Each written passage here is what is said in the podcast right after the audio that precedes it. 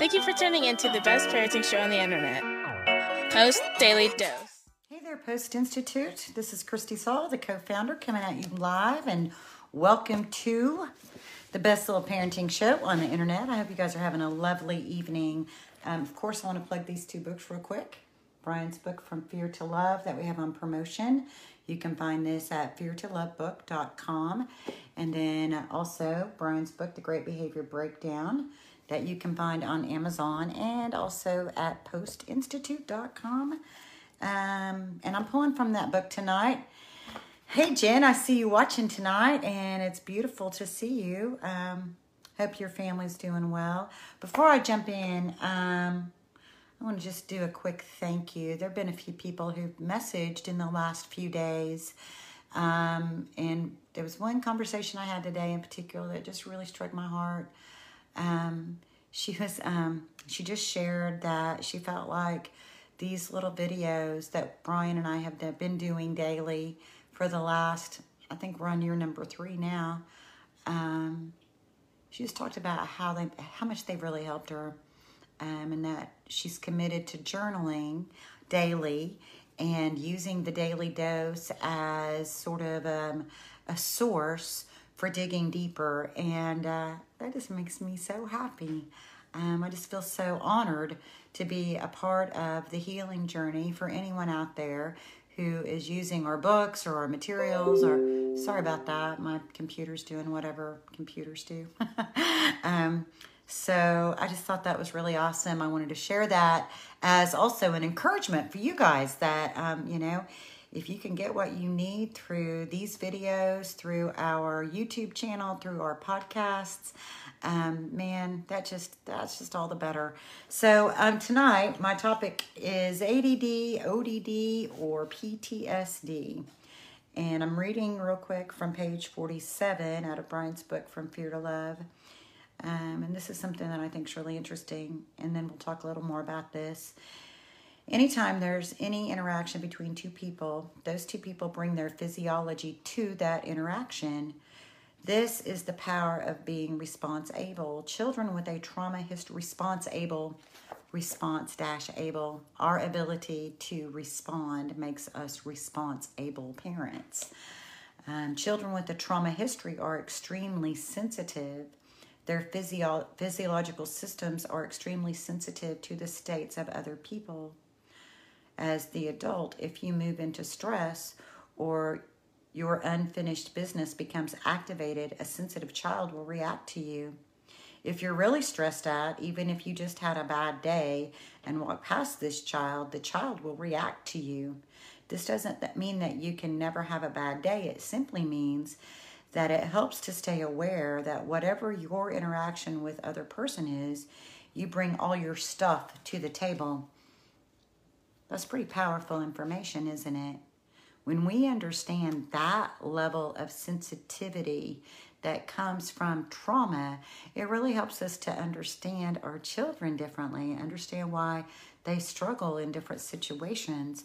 And so my topic, ADD, OD, or PTSD, actually came out of a conversation I had with a mom a couple of days ago. She was talking about um, the psychologist that has been seeing her child um, diagnosed the child with attention deficit disorder and oppositional defiance. And the behavior challenges uh, are primarily focused around bedtime, which happens to also be the same time that sexual abuse occurred in his earlier life. So I ask you the question ADD, ODD, or PTSD? Because if you look at the DSM, which is the Diagnostic Manual for Mental Health, and I don't use that very often, thank goodness. Um, but it is what people who work in the arena of insurances have to apply a diagnosis. And so they look in this manual, and this manual is a book and it lists behaviors as the symptoms. So it shows behaviors, and uh, associated with these behaviors is a diagnosis. And so, oftentimes, as Bryan was saying in the podcast that was posted yesterday, that kids who come to the children who come to the Post Institute and their families, often those children have been diagnosed with anywhere from five to 10 different diagnoses. And they're on anywhere from three to four different medications, all for the purpose of trying to manage behaviors that are actually rooted in trauma. They're rooted in post traumatic stress disorder they're rooted in the fight, flight, freeze, and fawn mechanisms that are so easily activated because of that sensitivity. And the sensitivity is a survival mechanism. The sensitivity is a mechanism that gets built within so that a children, a child, from the brain level, this is unintentional, it's all subconscious. But if you think about it, um, if a child can be vigilant enough, which is then what manifests to look like attention deficit disorder because they can't really focus on anything because they're so vigilant and plugged in to their environment for the purpose of their self protection. When we understand that, that sure changes things, doesn't it? When we understand that a trauma occurred and that a certain time of the day, a temperature, a taste, a smell, an internal experience like digestion or a thought can trigger the amygdala into fight, flight, freeze, and fawn. And that fight mechanism that's getting triggered is directly related to a trauma experience. That sure changes things, doesn't it? And when we have this level of understanding, when we understand that just because you remove the trauma, that doesn't remove the impact, it doesn't remove the neurobiology that got created during that, that takes a lot of time. And when we understand that our state, our emotional state, our neurological state is something that our child is really sensitive to, and when we can when we can understand that and we can bring more calm to the situation.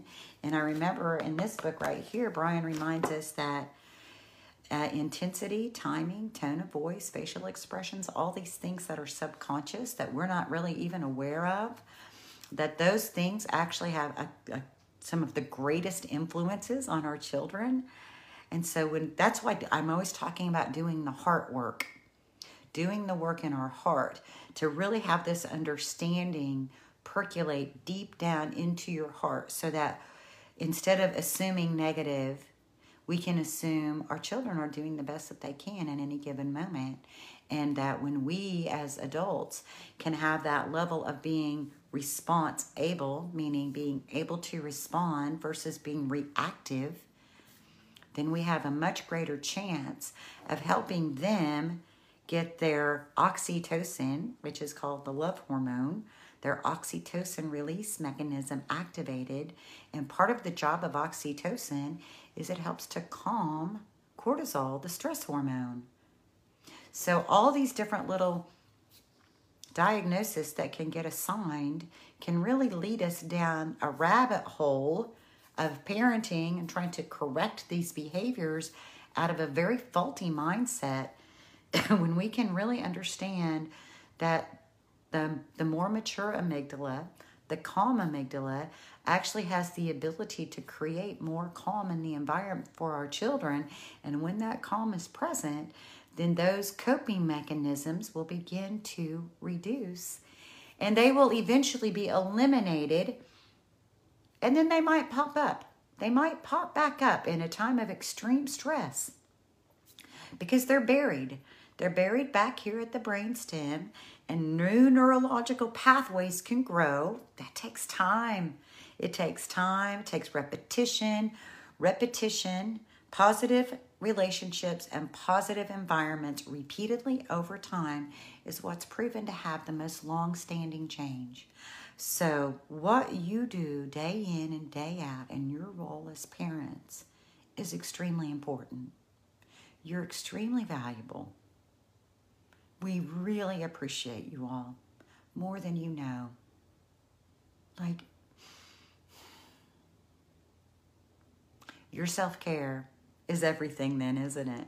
Like taking care of yourself so that then giving yourself love, giving yourself understanding, being patient with yourself, being gentle with yourself, all of those things, when you give those to yourself, then that gives you the ability to give that to others. So um, I think that's my message for tonight, unless anybody's got anything they want to bring to the table. Um, I hope you guys have a beautiful evening. I just feel like it's so important to remind us because we can get so caught up in all the tasks, you know, the doing the dinner and the doing the dishes and getting the laundry done and getting baths and do, do, do, do, do, get do, do, do, do, task, task, task, task, task. Plan your, plan your day. Plan your day so that at the end of the evening, you can set everything aside for 30 minutes to an hour and just enjoy your children. Just enjoy them.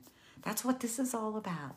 Snuggle with them, play with them, watch some TV together, see what games they're into. If they're looking at their phones, get, you know, ask them what's going on in your phone world. Um, but, you know, we need, we need that time together. We need that connection. They need to feel us really being present, not just in a way that we're instructing and always telling them what to do and how to do it, but they also need to feel us just loving them right where they're at.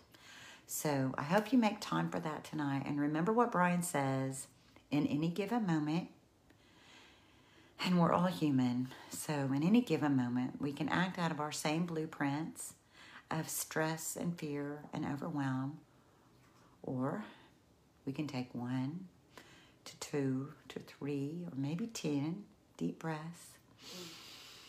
We can feel our brains coming back online and we can choose love.